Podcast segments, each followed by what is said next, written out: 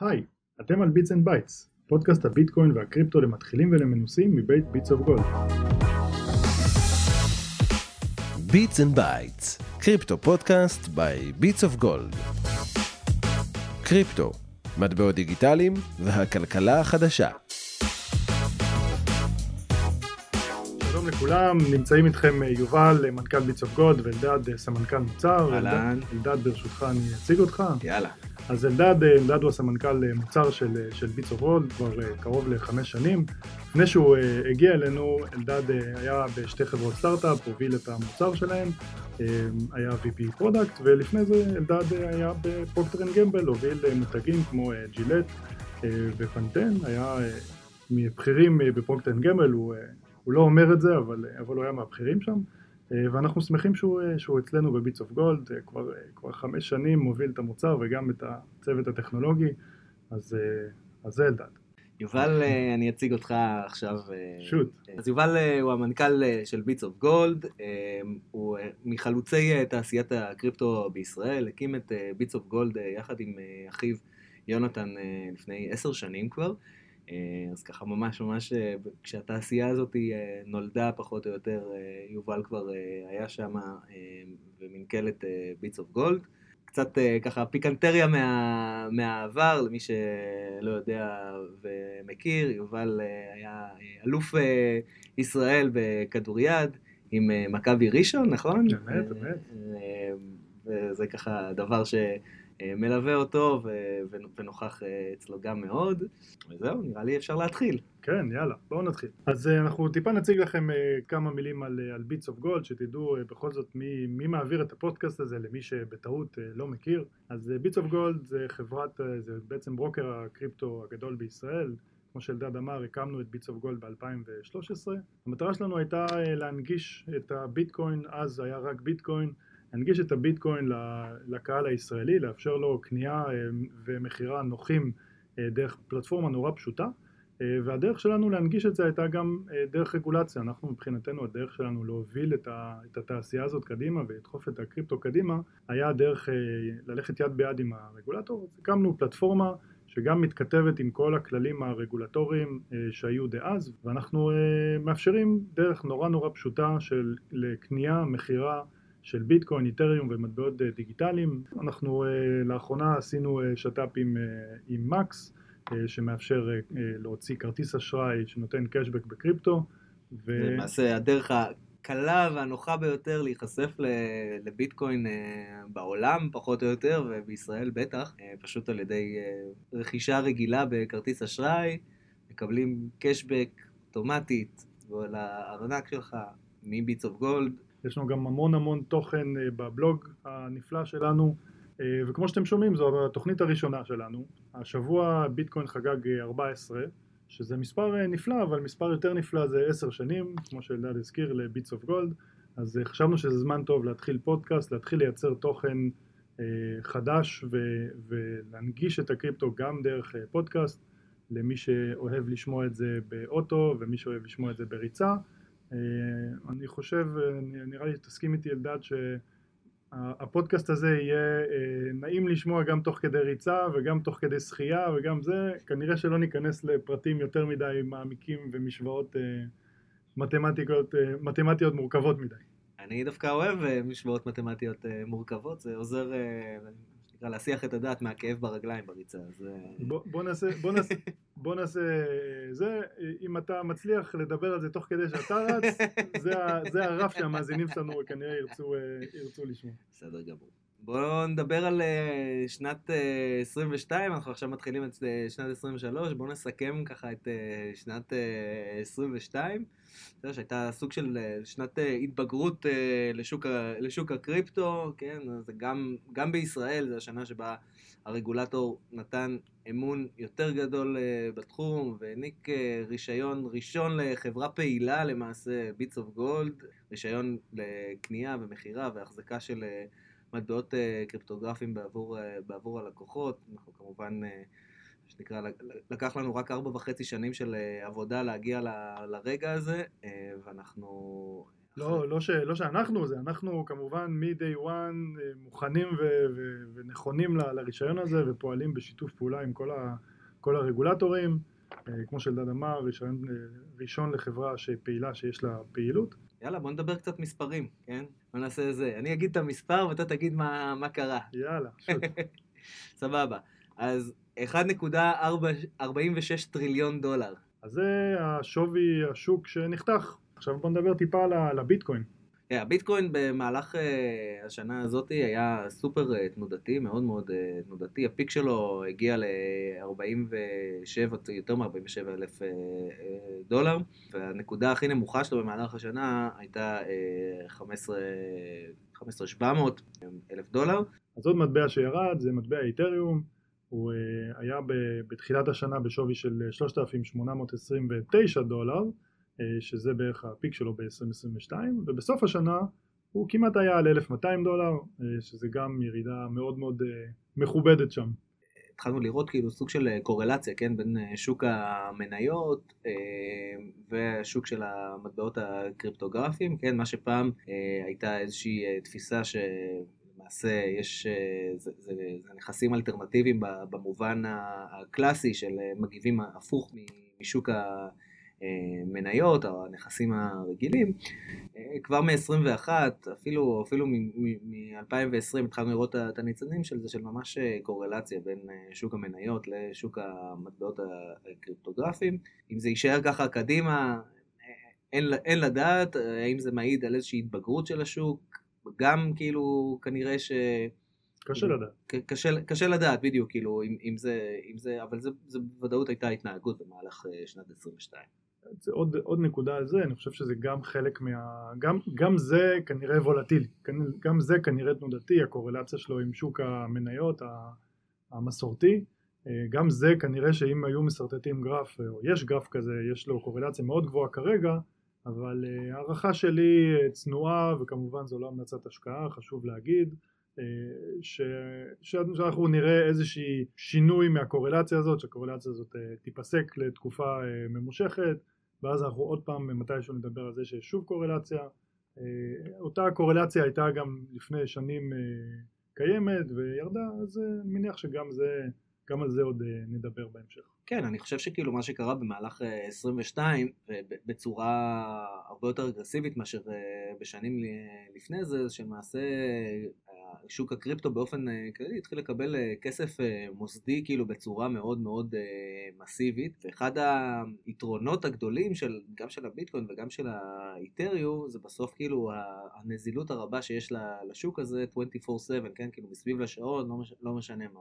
כשמתחילים להיכנס שחקנים מאוד מתוחכמים, גדולים ומאוד מאוד ממונפים, אז כשיש להם ירידות או הפסדים כאילו במקומות אחרים, בש- בשווקים הרגילים, המקום הכי מהר אה, למימושים ובעצם, מה שנקרא, לצאת מפוזיציות ולהיות אה, מסוגלים אה, לשמור על אה, פוזיציות אחרות, זה, זה השוק של, של הקריפטו, כן? ולכן הקורלציה הזאת שראינו, כשאיבדו, אה, השוק הרגיל של המניות הרגיל איבד הרבה מהשווי שלו, אז פתאום השחקנים המוסדיים, הגדולים, המתוחכמים, היו צריכים לה- להנזיל עוד כסף, כאילו להזרים עוד כסף לנזילות, לשמור על הפוזיציות שיש להם בשוק, ה- בשוק הרגיל, ולכן הם אה, מכרו, ומה שנקרא, בכל מחיר, כן, כדי, כדי להצליח לה- להציל אה, השקעות אחרות שלהם, ולכן אני חושב יותר מהכל, בשנה הזאת אה, ראינו את, ה, את הקורלציה הבאמת גדולה הזאת. אה, דבר שאני מתחבר כאילו למה שאתה אומר, שזה מה שנקרא, כשהשוק אה, קצת אה, יירגע ויחזרו להסתכל כאילו על, המהות של, המטבעות האלה ובעצם מה שעומד מאחוריהם, אז גם הקורלציה הזאת תלך ותהיה קצת פחות מובהקת, ותלך כנראה למקומות אחרים, כן, למקומות שהם יותר אלטרנטיביים במהות שלהם. כן. בואו נמשיך טיפה במספרים, אז 70% מהמילניאלס בטוחים שהשקעות אה, קריפטו זה, זה העתיד, אה, כתבנו על זה בבלוג שלנו, שוב מזמינים אתכם לקרוא, אה, מספר אחר זה 15,000 חברות אה, בעולם, בעולם מקבלות תשלומים בביטקוין, ביניהן גוגל, מייקרוסופט, וולמרט, AT&T ועוד כמה חברות, צריך להגיד שעולם תשלומי התשלומים בביטקוין הוא עדיין מקום שצריך עוד להתפתח, בעיקר בעיקר טכנולוגית, לשלם בביטקוין היום זה, זה אפשרי, זאת אומרת אין שום בעיה לשלם בביטקוין, רק שאם מאסטר קארד לצורך העניין או ויזה ירצו לאפשר תשלומים בביטקוין דרכם, אז, אז הרשת תקרוס, זאת אומרת זה לא, היא לא תקרוס כמובן, זה פשוט יהיה פקק ענק בתשלומים והעמלות יעלו אז מבחינה טכנולוגית הביטקוין עצמו עדיין לא ערוך, אבל, אבל צריך לעקוב מקרוב על כל מה שקורה ב Lightning. מניח שאנחנו uh, במהלך הפודקאסט uh, או, uh, נרצה לארח מישהו שייתן קצת יותר צבע על, אה, על מה זה Layer 2 ומה זה אה, אה, על, הביטקוין ולמה זה מאפשר, זה אמור לאפשר תשלומים בביטקוין בצורה יותר מהירה, עם פחות עמלות ובצורה יותר חכמה. אבל, אבל עדיין, יש עדיין כבר חברות מכובדות ביותר כמו גוגל, מייקרוסופט ווולמארט שמקבלות תשלום בביטקוין וזה מכובד.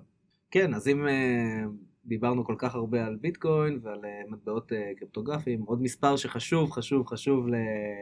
שנקרא, לשים בראש, עם כל זה שיש uh, המון המון מטבעות ושוק הקריפטו צומח לכל מיני כיוונים, עדיין 50%, יותר מ-50% משווי שוק הקריפטו זה ביטקוין. מה שהתחיל את כל הביטקוין, את כל הבלוקצ'יין ואת כל מהפכת המטבעות הדיגיטליים זה ביטקוין, אה, הוא היחיד שהוא, אה, שהוכיח את עצמו לאורך כל כך הרבה שנים אה, ושהרבה נשענים עליו ומדברים אותו, אז, אז אני חושב שזה משהו שאנחנו לא צופים שישתנה, היו כל מיני דיבורים בעבר על, איך הם קראו לזה? flippening, ככה קראו לזה, שהאיתריום פתאום יעבור את הביטקוין בשווי שוק שלו ובשימוש שלו וגם עם כל מה שקרה עם ה-NFTs וכל החוזים החכמים וכל מה שהחדשנות הבאמת יפה שאיתריום מביא עדיין בשווי שוק ביטקוין אה, הרבה הרבה בפער יותר גדול מאיתריום לדעתי בערך פי שתיים אז, אה, אז זה, זה מספר, אה, מספר שמעניין בואו נדבר על איזשהו מספר כזה פיקנטריה לסיום החלק של המספרים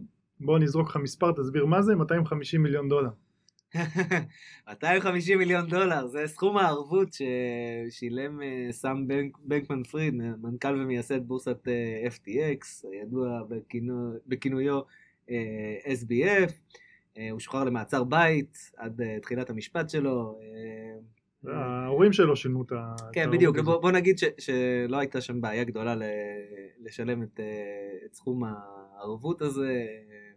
במהלך, במהלך השנים של FTX אה, שם קנה להורים שלו כמה וכמה נכסים בשווים שהם יותר גדולים מ-250, כך, כך מסתבר ככה במהלך אה, כל הדברים ש, שצצים אה, בעקבות באמת אירוע המשמעותי הזה של, של בורסת FTX, ובינינו, שוב, זה, זה חוזר ו... מחדד ו, ו, ומדגיש שוב ושוב את, ה... את, את, ה... את, את הדבר שהיה ברור לביטס אוף גולד מ-day one, מה, מהיום של, ה... של ההקמה, אה, שרגולציה זה חלק, חייב להיות אה, חלק משוק הקריפטו. בלי רגולציה קריפטו לעולם לא יוכל להתפתח ולעולם לא יוכל להיות מה שנקרא להיכנס בדלת הראשית ולהפוך להיות משהו שהוא באמת שימושי לקהל הרחב. כל פעם שאנחנו רואים מקומות שבהם הרגולציה לא ברורה, מאחרת לבוא, לא מספיק חדה ו- ו- וטובה, נוצרות בועות ונוצרים מצבים שפוגעים בסופו של דבר בצרכן הפשוט, באנשים שבסך הכל אה, רוצים אה, להיחשף לאיזשהו תחום אה, חדש, ובעינינו שוב זה, זה, זה, זה הלחם והחמאה, כמו שאומרים, של, ה, של התחום הזה, זה חייב ללוות את, ה, את התחום הזה, וככה אנחנו נהגנו מאז ומעולם, אבל, אבל אני חושב ש, שאירועים כאלה מזכירים, קורים כל, כל כמה זמן ומזכירים חזרה לרגולציה, לרגולטורים, למה חשוב אה, להשקיע מאמצים בעולם הזה. Bits and Bytes, crypto podcast by Bits of Gold. ואם כבר התחלנו לדבר על FTX אז בואו נדבר על, אה, על חורף הקריפטו. אנחנו אה, בשיא החורף שלנו פה בישראל, 17 מעלות זה החורף שלנו, אבל בקריפטו החורף הוא, הוא חורף. אה, גם ו- באירופה חם, כן? יכול להגיד לכם שבבודפסט לא היה חם. אה, אבל אה, חורף הקריפטו הוא כאן, הוא אמיתי, הוא קיים, יש הרבה חברות ש, שבעולם הקריפטו שגם הודיעו על צמצום מספר העובדים שלהן, אבל בואו נדבר טיפה על מה, מה, איך הגענו למצב הזה ב-2022 אה, ומה היו האירועים ש, ש, שגרמו לנו להגיע ל, ל, לחורף הקריפטו כמו, ש, כמו שמגדירים אותו.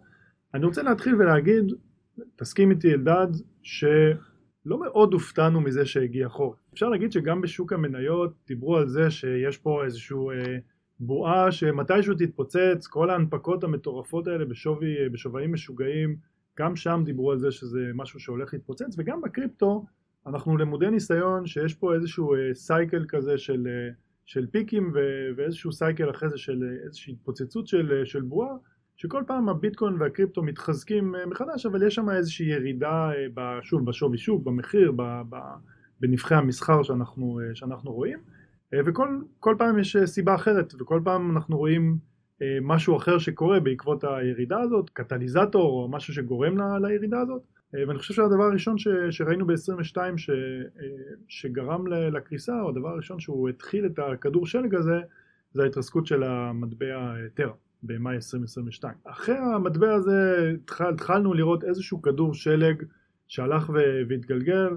הראשונה או בוא נגיד הכי גדולה והכי אה, מוכרת לנו לפחות בישראל זו צלזיוס, צלזיוס העסיקה פה אה, אני חושב שאם אם לא, אם לא מאות אז אה, עשרות רבות של עובדים פה בישראל. צלזיוס הייתה חברה שאפשרה להלוות פיאט או קריפטו בהתאם למה שאתה שם והם אה, בגדול הפסיקו אחרי האירוע שקרה בטרה זה הכניס אותם להמון המון אה, קשיים של אה, להחזיר את הכסף היו כל מיני שמועות על זה שצלזיוס באיזשהו אה, לא, לא תוכל להחזיר את כל הכסף ש, שהיא הלוותה אה, ואז יצר איזושהי קריאה אה, או אה, נהרה מה, מה המונח הנכון? run to the bank. run to the bank אה, אנשים, הרבה אנשים רצו למשוך את, ה, את הכסף שלהם אה, מצלזיוס ולצערנו הם לא יכלו אה, לדלבר כנראה ניהול אה, כושל של הסיכונים שלהם בכל מה שקשור להלוואות. אה, ובחודש אה, יולי הם הגישו בקשה לפשיטת רגל וזה היה עוד, עוד כדור בכדור שלג של, של הקריפטו ווינטר הזה אוקיי, אז אה, אירוע מוביל לאירוע, ואחר כך אנחנו מדברים כאילו על ה... בסוף, בסופו של דבר על הקריסה של אה, FTX, אחת מהבורסות הגדולות אה, שהיו, השלישית בגודלה, אני חושב שהיא הייתה בזמן שהיא. אה, נפלה בנובמבר, ובעצם אובדן של שמונה מיליארד דולר של לקוחות, כספי לקוחות, שספק מה, מה, מזה, מה מזה יוחזר, יש כרגע מונו אה, קונצי נכסים וכולי, ומנסים להציל שם חלק מה, מה, מהנכסים ו- ולהחזיר, רק, רק מה שנקרא בהשוואה לא, לאירוע הכי אה, גדול שהיה לפני זה, שזה היה הקריסה של Mount Gox שקרה ב-2014. לא, לא הרבה מכירים את, ה, את האירוע הזה של Mount Gox, זה ממש אה, ל, למטיבי לכת. למטיבי לכת 2014, זה ממש אה, עבר עבר עבר. Mount Gox הייתה הבורסה הכי הכי גדולה שהייתה אז ב-2014. רוב החברות ורוב האנשים קנו ביטקוין וקריפטו, שאז זה בעיקר היה ביטקוין, דרך Mount Gox, אה, ו... בהשוואה כאילו זה, אם זה היה 70% מ- מכלל, ה, מכלל העסקאות כאילו קרו דרך Mount Gox, אז כאילו אין היום אף בורסה שהיא גדולה באותה מידה, כן? כאילו זה היה ממש, זה היה פחות או יותר, כל אה, עסקאות הקריפטו קרו במקום אחד. ואנשים גם ממש התייחסו ל Mount Gox, זה היה לקח, פעם ראשונה שלמדו לקח שבורסה שמחזיקה עבורך את הביטקוין זה לא ארנק אה, ואתה לא יכול להתייחס לזה כמו ארנק, אם משהו קורה לבורסה וה, והביטקוין שלך נמצאים בבורסה או הקריפטו שלך נמצא בבורסה, זה הולך לאיבוד. אה, ראינו את זה ב-FTX וראינו את זה ב-2014, שום דבר לא שונה לא קרה, באותו מודל, משהו, אה, אה, מישהו שם נכשל, כל אחד בדרכו שלו, ו- וככה נעלמו כספי לקוחות, זה, זה היה, שוב, כמו, שאמרת, זה 70% מכל העסקאות הביטקוין קרו שם, גם אנחנו ב Bits of Gold באיזשהו שלב סחרנו באמצעות Mount Gox כדי לאפשר ללקוחות שלנו נזילות, אנחנו כמובן זיהינו מהר מאוד את, ה, את הקריסה הזאת שהולכת לבוא ועברנו אה, מהר מאוד מ Mount Gox למקום אחר, אה, כדי להביא נזילות ללקוחות שלנו, אז אה, אנחנו ידענו, ידענו לזהות את זה בזמן, וזה חלק מהמומחיות שאנחנו מביאים לשולחן. ו-FTX לא מאוד שונה בהקשר הזה, חוץ מזה שבסקייל, מבחינת השווי והגודל של הקריסה, מבחינת הכמות, באחוזים, הכמות הכספים שנשמרו, זה ממש לא קרוב. זאת אומרת, FTX החזיקה הרבה מאוד כספים, אבל אפילו לא קרוב לכמות הכסף שמאונט גוקס אה, החזיקה וקרסה, אה, אבל עדיין, אני חושב שהקריסה של FTX זה בגלל הפופולריות הרבה שגדלה בביטקוין ובקריפטו בכלל, זה, זה עשה איזשהו נזק אה, הרבה יותר תודעתי מאשר נזק, אה, נזק תדמיתי, נזק תודעתי, הרבה יותר גדול מאשר נזק אה, אה, פיננסי בהשוואה למאונט גוקס, ואי אפשר להקל בזה ראש, זאת אומרת זה חלק, מ, חלק מהנזק שנגרם ב-FTX, זה שהמנכ"ל של FTX היה כמעט אפשר להגיד בן בית אצל הרגולטורים בארצות הברית, תמך בפוליטית בכל מיני מועמדים דמוקרטיים, אז צריך, צריך גם להסתכל על, ה, על ההשפעה של זה לא רק בהיבט הפיננסי אלא גם בהיבט התדמיתי. כן, אבל חשוב כאילו בתוך הדבר הזה, כן, להגיד כאילו, למרות שהוא היה בן בית ותורם וכולי, הם לא היו מרושיינים, הם לא היו מפוקחים. הם היו? מפוקחים בבהאמה. כן, בדיוק, זהו, בדיוק. אלא אם כן אתה מתייחס לפיקוח של הבהאמאס בתור אה, פיקוח, ובוא נגיד, אה, אף, אה, אנחנו צוחקים על זה, אבל חשוב ש- שאנשים יבינו שאף גוף, מה שנקרא, שמכבד את עצמו, פיננסית, לא מתייחס לרגולטורים בבהאמאס בתור איזשהו סטנדרט למשהו שאפשר אה, לסמוך עליו, בסדר? בוא, בוא נסביר רגע למה. כאילו, בהאמה זה מקום נפלא, אנחנו בהחלט מכבדים את האנשים שבבהאמה, אבל אין להם את המשאבים לעשות, אה, לנהל רגולציה על גוף כל כך גדול כמו FTX. בסוף הבהאמה זה, זה מדינה עם משאבים מאוד מוגבלים. כשמגיעים, עובר, עוברים דרך חברה אה, כזה סכום של כסף, הרגולציה צריכה להיות הרבה יותר אה, קפדנית. צריך משאבים בשביל זה, והבהאמאז, עם כל הכבוד לבהאמאז, הם לא היו ערוכים לעשות רגולציה כמו שצריך על גוף כזה, גם לא היו מנוסים. אה, בטח אם משווים את זה לרגולטור האמריקאי בניו יורק או בכל, כמעט בכל סטייט, כן? אבל, אבל רגולטור אמריקאי, לגמרי אפשר להגיד שהבהאמה זה לא מקום שאפשר לסמוך עליו רגולטור. Beats and Bytes, קריפטו פודקאסט by Beats of Gold. אפשר לדבר על 2022 בלי לדבר על NFT, נכון? מה... מה, מה- מה, הגישה שלך לגבי NFT, איך אתה מסתכל עליהם? קודם כל בתור אחד שהתנסה ב-NFT וקנה NFT כדי לראות איך זה עובד ובינינו בשלב מסוים לא רק כדי לראות איך זה עובד, אני נסחפתי לא פחות ב-NFT אה, מ... בוא נגיד זה התחיל למטרות ניסוי והמשיך למטרות אה, אפילו אה, תמיכה, תמכתי באיזה אומן ישראלי ש, ש, שייצר NFT, בכמה אומנים ישראלים אה, אני חייב להגיד. אה, איך, איך אומרים, לא התעשרתי מזה, אבל, אה, אבל זה נחמד, נחמד. בוא- אני, אני לא מצליח להבין, כן? אני כאילו, זה... זאת אומרת, אני מבין את הפוטנציאל, כן? כאילו, אני מבין את הקונספט. אני מבין את הקונספט, בדיוק, את, ה- את היכולת הזאת, כאילו, להגיד, יש כאן משהו, כאילו, בניגוד לקריפטו, שהוא כל מטבע שווה לכל מטבע, כאן יש כאילו משהו שהוא הוא, הוא, הוא לא חליף, כן? כאילו, שהוא ייחודי. אולי ניתן איזה, איזה קצת רקע מה זה. מה ל- זה NFT? מה זה NFT? קודם כל ראשי תיבות. כן, non-fungible token? ובעברית? בעברית זה אומר שזה אה, טוקן שהוא לא, לא, לא, לא חליף, כן? זאת אומרת שאין לו, שבניגוד נגיד, אה, לא יודע מה, שקל, אז אה, כל מטבע של שקל שווה לכל מטבע של שקל אחר, כן? כאילו זה אותו, זה אותו דבר. נכון. אותו דבר גם לגבי ביטקוין, נכון? כאילו אם יש לך אה, סאטושי אחד ואתה מקבל במקומו סאטושי אחר, זה שווה אותו דבר, נכון? זה, אין, אין הבדל כאילו מבחינתך אם זה הסאטושי הזה או הסאטושי ההוא. אבל אם אתה מקבל קוף אחד, אז, אז זה קוף ייחודי. הוא, אה, הוא מייצג אה, יצירת אומנות ייחודית על גבי טוקן. זה יכול כאילו, זה, רוב הסערה שהייתה סביב ה-NFT הייתה סביב עולם של אה, אומנות ויזואלית, כן? אבל באותה מידה זה יכול להיות גם אה, אלף דברים אחרים, כן? כל דבר שאתה רוצה שהוא יהיה אה, ייחודי, שיהיה עליו אה, איזשהו סוג של אה, אה, זכויות שהן, אה, אה, מה שנקרא, מחוברות למשהו אה, ספציפי אחד, שהוא לא חליף במשהו אחר. והשטר מטען של אונייה. שטר מטען של אונייה, אפשר לדמיין את זה בנכס אה, נדל"ן, אה, כאילו בשטר בעלות על נכס נדל"ן, אפשר לדמיין את זה בכל דבר שהוא למעשה ייחודי, כאילו, ואתה רוצה להגיד שאתה אה, מסוגל להעביר את הדבר הייחודי הזה, והוא לא חליף בדבר, אין ממנו עוד אחד שהוא חליף אה, מה, ש... מה, מה שהמאזינים שלנו כנראה יודעים ושומעים והכירו ושמעו זה אה, NFT של אומנות. זאת אומרת, הם שמעו שג'סטין ביבר קנה קוף, שסנופ דוב קנה קוף, שפרי סטילטון נראה לי קנתה קוף. כן, גם אבל כל האלה של האומנות, גם הם, הם היו אומנות מאוד ספציפית, כן? כאילו אומנות ויזואלית, כאילו נכון. שאנחנו מצמידים אותה לאיזושהי אה, אה, חתימה קריפטוגרפית, כן? באותה מידה, כאילו אפשר גם, יש גם אה, NFT, פשוט פחות, אה, פחות בהייפ ופחות בזה, גם של אה, מוזיקה, כאילו לצורך נכון. העניין, או, או של דברים אחרים, כאילו שהם אה, אה, בעולם, ה, בעולם האומנות, בסדר? ואז אתה יכול, כאילו, או בעולם הזכויות יוצרים, אה, כל, ה, כל הדוגמאות האלה הן דוגמאות של NFTs שהם אה, מקושרים כאילו לעולם של אה, אומנות אה, ויזואלית, כן? אבל באותה מידה אפשר גם לדבר על אה, אה, חיבור של אה, אה, בעלות או של אה, זכויות גם בדברים שהם אה, לצורך העניין אומנות אה, שמע, שיר, אה, או אה, דברים אחרים ש, שאפשר, מה שנקרא, להשתמש בחתימה קריפטוגרפית בשביל להוכיח אה, בעלות עליהם, אה, להעביר אותם אה, ולעשות איתם אה, עוד כל מיני דברים. ולכן כאילו כשאני אומר, אני מבין את הפוטנציאל של הדבר הזה, אני מבין את השימושיות, זה, לזה אני מתכוון, כן?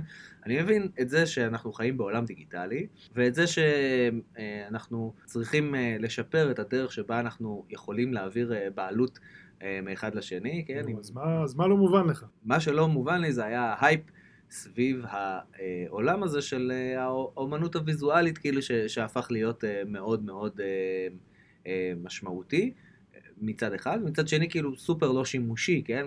בצד השני, כן? הייתי מצליח להבין אה, אם זה היה דרך אה, נגיד אה, לעשות העברה של בעלויות על רכבים, מהמם. הרבה יותר מאשר אני מבין את העולם אולי- של, ה, של האומנות ה... אולי זה בדרך. תראה, אני חושב שכשמסתכלים על מי שבעד NFT או שכן חושב שזה, שזה סך הכל משהו טוב, כנראה, אה, בוא, אני חושב שכנראה היה הרבה יותר הייפ ממה שהיה צריך, קצת דומה לכל מה שקרה ב-2021. כן. אה, לראיה, אגב, אם אנחנו מדברים על 22, צריך להגיד ש-22, דיברנו על NFT כ- כמשהו שצריך לדבר עליו ב-22, אבל צריך לדבר על זה שהוא התרסק, כן? נכון. זה בהקשר לנושא הראשון, נכון. בסוף ה-volume וכל הנבחי אה, מח- מחזורי מסחר שהיו ב-22, ב-20, בינואר 22 המחזורי מכירות ב-NFT היו 4.7 מיליארד דולר ובסוף השנה זה צנח ב-90% ל-460 מיליון אה, דולר מחזור מכירות בחודש אז כשמסתכלים על הפרספקטיבה של, של 22 בהקשר של NFT זה ירד. אבל אני חושב, אני חושב שחלק מהיופי של, של NFTs בהקשר של אומנות זה היה אה, דרך של אומנים to, to monetize אה, ודרך שלהם לחשוף את האומנות כמו שהקריפטו, כאילו, בסוף, כאילו, הקריפטו, מה, למה נולד הביטקוין? כדי שאני ואתה נהיה מסוגלים להעביר בינינו ערך, כן? בלי שיהיה איזשהו third party, איזשהו גוף אה, צד שלישי, שצריך לסמוך עליו, שיתווך את העסקה הזאת, שיעשה משהו בנוגע לעסקה הזאת, שיערוב לעסקה הזאת, שיהיה איזשהו... שנצטרך להסתמך על הרישומים שלו בשביל לעשות, אה, בשביל לעשות את העסקה, בסדר? ובאותו באותו אופן, גם בעולמות של אה, ניהול אה, זכויות יוצרים, של ניהול אה, שימוש בנכסים שהם ייחודיים, צריך גם לזה פתרון בעולם שלנו, כן? כי העולם שלנו הולך והופך, כאילו אתה רוצה שהוא יהפוך להיות יותר ויותר יעיל, כן? הדרך להפוך להיות יותר ויותר יעיל זה על ידי זה שאתה מייצר איזושהי מערכת שמאפשרת את, ה, את היעילות הזאת, כן? כאילו אמרנו את זה, זה, זה כנראה way too hyped ממה שזה אמור להיות, זה אחלה דרך אה, לייצר ערך ב, ב, לאומנות, אה, אבל זה לא אמור להיות מה שזה היה, וכנראה שמה ש...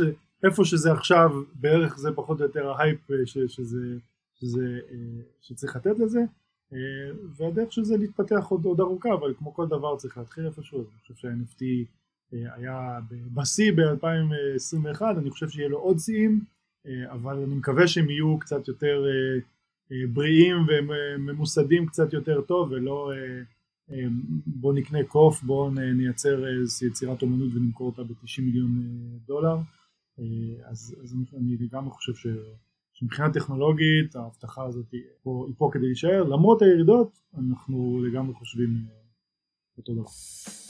Bits and Bytes, crypto podcast by Bits of Gold. אחד הדברים ש, שקרו אה, ב-2022 זה שנכנס לתוקף אה, צו איסור הלבנת הון אה, אה, בישראל, זה צו שלקח, אם אני זוכר נכון, שלוש וחצי שנים עד שחוקקו אותו. טוב, לא היו ממשלות, לא היו זה, זה לא רק, אנחנו לא יכולים, מה שנקרא, הכל... נסיבות מקלות. היו לא מעט נסיבות מקלות, אתה יכול, כמו שאמרת. כן, נסיבות מקלות, עדיין זה סיטואציה לא כל כך הגיונית, תחשבו על זה, אני מנסה להסביר לכם במשפט. בסוף גופים עובדים שרוצים לעבוד עם רגולציה, יש להם כללים מאוד מאוד ברורים. הכללים האלה רשומים בצו איסור הלבנת הון.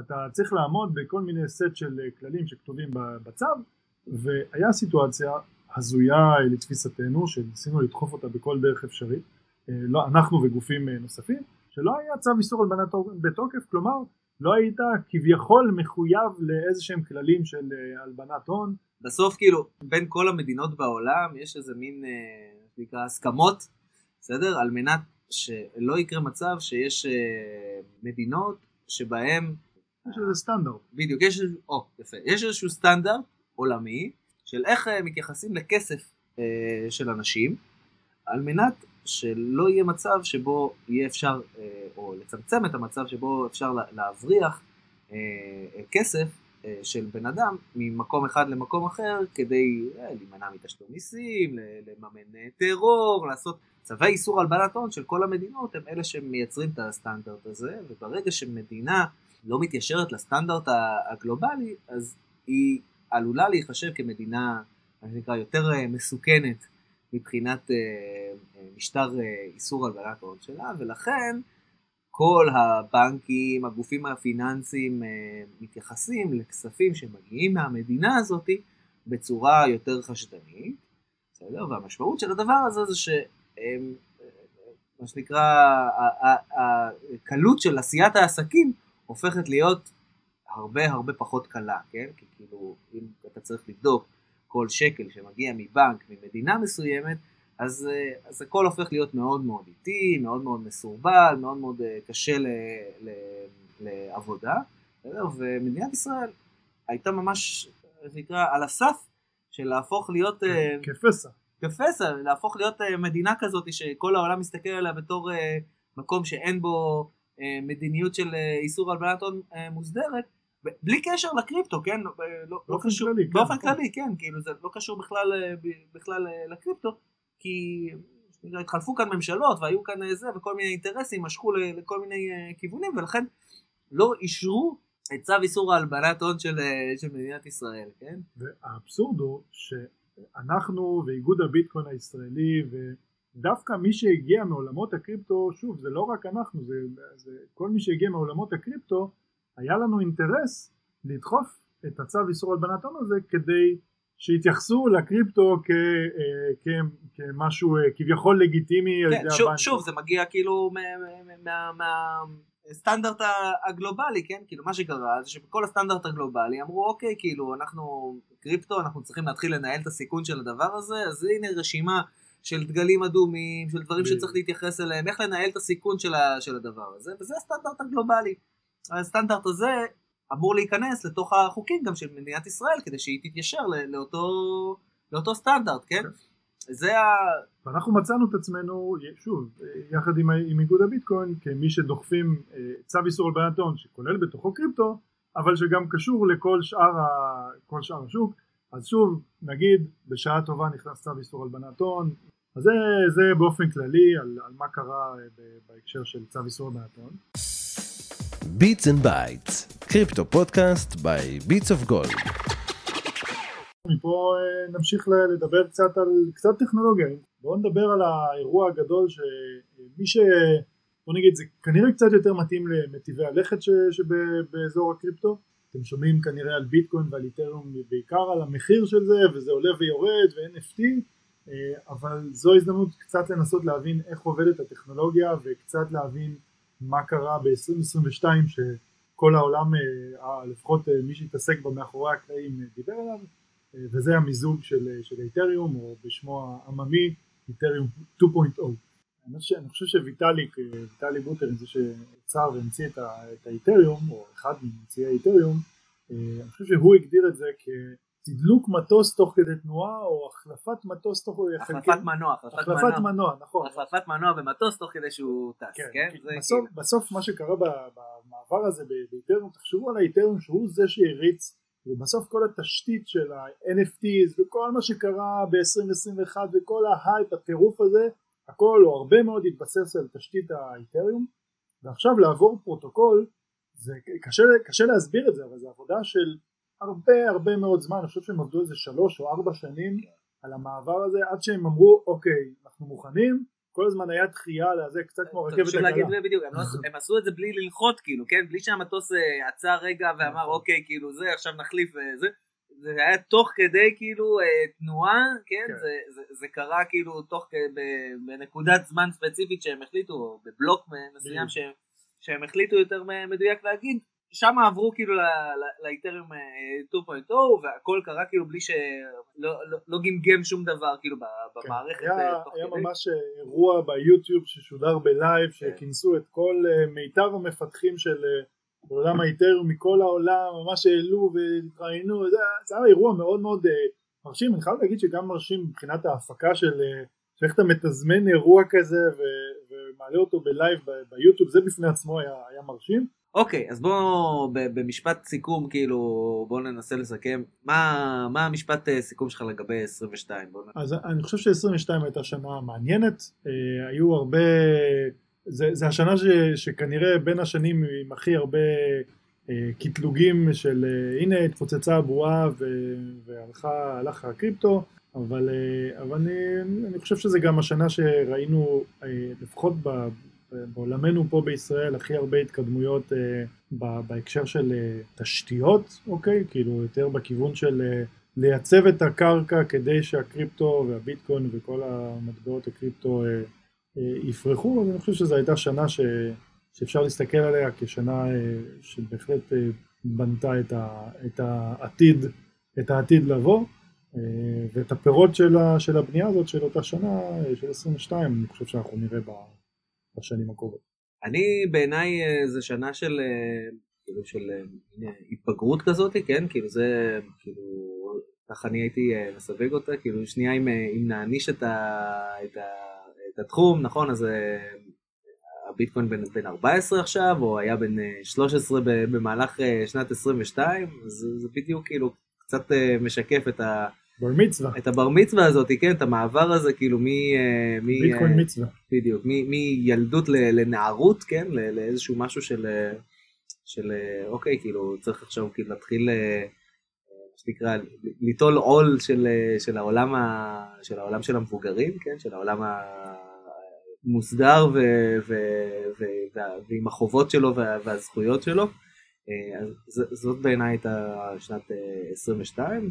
23, אם, אם, אם אה, כבר קופצים כאילו אה, קדימה, זה, זה בדיוק כאילו הולכת אה, להיות אה, שנה כזאת של, אה, אתה יודע, מבחנים ו- והרבה הרבה מאוד אה, התכווננויות כאילו לקראת, ה, לקראת באמת ה, המעבר לתיכון. כן, אני, אני חושב ש-23, אם כבר אה, זה, זה, זה, זה, בזה, בזה נסיים פחות או יותר את, ה, את הפרק הראשון שלנו, אני חושב ש-23 זה שנה שאנחנו נראה את החזקים שורדים, ככה אני הייתי מגדיר את זה.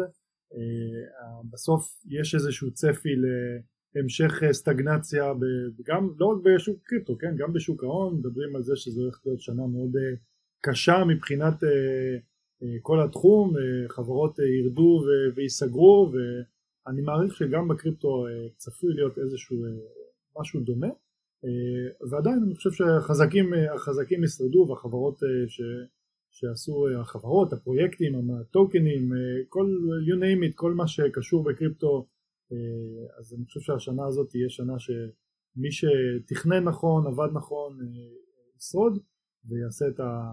ויחצה את, ה... את החורף הזה בבטחה. איך אמרת התבגרות, אז אני חושב ש-23 זה ממש יהיה, יהיה איזשהו שלב מאוד מאוד חשוב אה, בתהליך של ההתבגרות. קצת כמו ש-2000, זה באמת מזכיר לי הרבה את 2019 ו-2015, אני באמת נזכר בכל השנים שכל פעם שהיה איזשהו ווינטר ממש קשה, שכולם דיברו על וואי זה עכשיו התרסק מ-20,000 ל-3,000 או מ-1,000 ל-200 אני מדבר על המחירים וה, והשווי שוק התרסקו, התרסק אז אני חושב שגם 23 זה איזושהי שנה שאנחנו יכולים אה, אה, להסתכל, כנראה, שוב, לא המלצת השקעה, לא להתרגש יותר מדי ממה, ש, שנראה, אה, לטוב ולרע, ואני חושב שכשנדבר על סיכום 23 אנחנו כנראה כבר נסתכל על 24 ונדבר כבר על החציית בלוק ש, שתבוא עלינו לטובה ו, ואנחנו נראה שוק טיפה, טיפה שונה והרבה הרבה יותר בוגר ממה שהוא היה ב-2019 אם אנחנו משווים את זה לווינטר הקודם. אה, אז, אה, אז אני, אני דווקא מצפה לראות מה יהיה ב-23 וזהו אני חושב שעשינו פה אחלה אחלה דרך בפודקאסט הזה. אז זה היה הפודקאסט הראשון שלנו. מה שאנחנו אה, עתידים לעשות זה להזמין אורחים. רוצים לייצר לכם ערך ולייצר לכם עניין. אז יהיה לנו אורחים שאנחנו מתכננים להביא שהם מאוד מסקרנים, חלק מהזמן אנחנו נגיד לכם לפני כדי שתוכלו להפנות אליהם שאלות ותוכלו אה, אה, להגיד אה, מה אתם רוצים אה, לשמוע מהם, אה, איך הם רואים דברים. חלק מהזמן אנחנו נפתיע אתכם. אז זה היה הביץ והבית שלנו, אה, זה נקודת המבט שלנו לשנת 22 וקצת אה, על 23 ש, ש, שתבוא עלינו לטובה. אה, שמחנו, התרגשנו ואנחנו אה, ניפגש בפודקאסט הבא. ביי ביי. ביי, להתראות. Bits and Bytes, crypto podcast by Bits of Gold.